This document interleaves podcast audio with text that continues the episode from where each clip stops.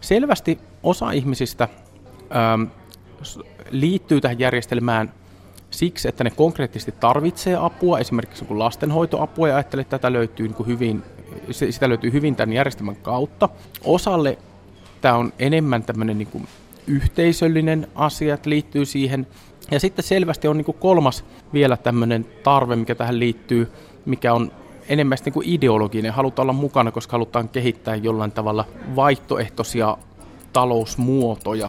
Sä olet tutkinut aikapankkien yhteiskunnallisia vaikutuksia.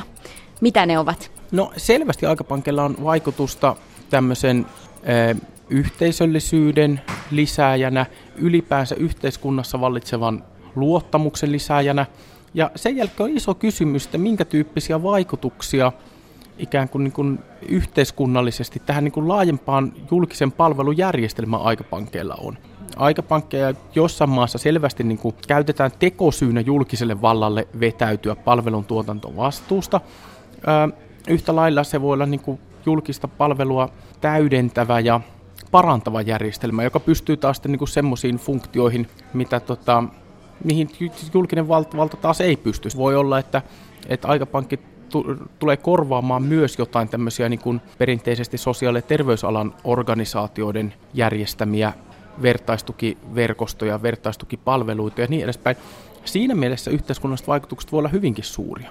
No eletäänkö me semmoisessa maailmassa, jossa tämmöiset spontaanit kansalaisten tempaukset asetetaan tavallaan yhteiskunnan palveluja vastaan, tai ne koetaan jotenkin kilpailijaksi keskenään?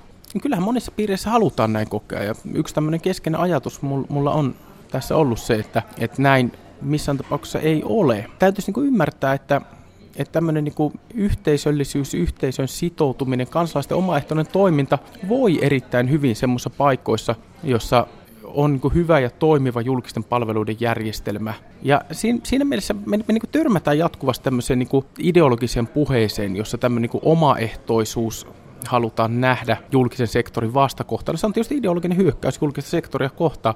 Tämä konflikti, mitä tässä nähdään, on minusta niin hyvin pitkälti keinotekoinen.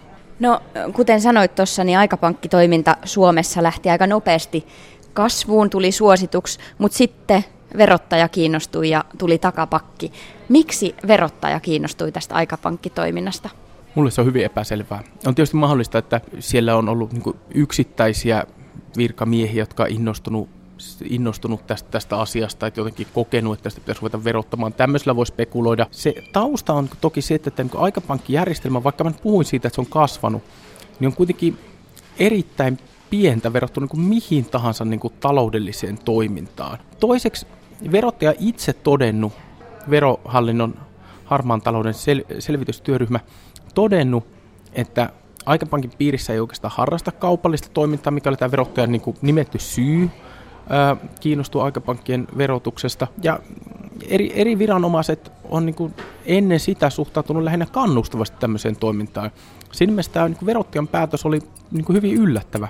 Aikapankkien yhteydessähän puhutaan toveista ja tämmöisistä palveluista, raha ei siinä liiku. Niin miten tämmöinen verottaminen käytännössä edes olisi mahdollista? No käytännössä verottajan ajatus on se, että rahan arvosta palvelua saavan ihmisen täytyisi veroilmoituksessa ilmoittaa se saamassa palvelu jonkun relevantin euroarvon mukaan. Miten se nyt sitten arvioidaan? Varmaan nyt voitaisiin periaatteessa arvioida, että et tota, jos tekee jotain ammattitoimintaa, niin sillä on joku ikään kuin hyväksyttävissä oleva tuntihinta, jonka mukaan sitten se ilmoitettaisiin. Se on aika, aika niin kuin hankala, että tavallaan hyvin voimakas hyökkäys myös tätä aikapankin perusidea vastaan, joka lähtee nimenomaan siitä, että äm, palvelun arvo on vain niin ajan yksikkö, eli kaikilla on niin saman, samanarvoinen aika, niin se, että sitä pitäisi ruveta muuntamaan euroiksi, kyllä se minusta osoittaa jonkinlaista niin huonoa ymmärrystä ton, ton toiminnan koko ideasta.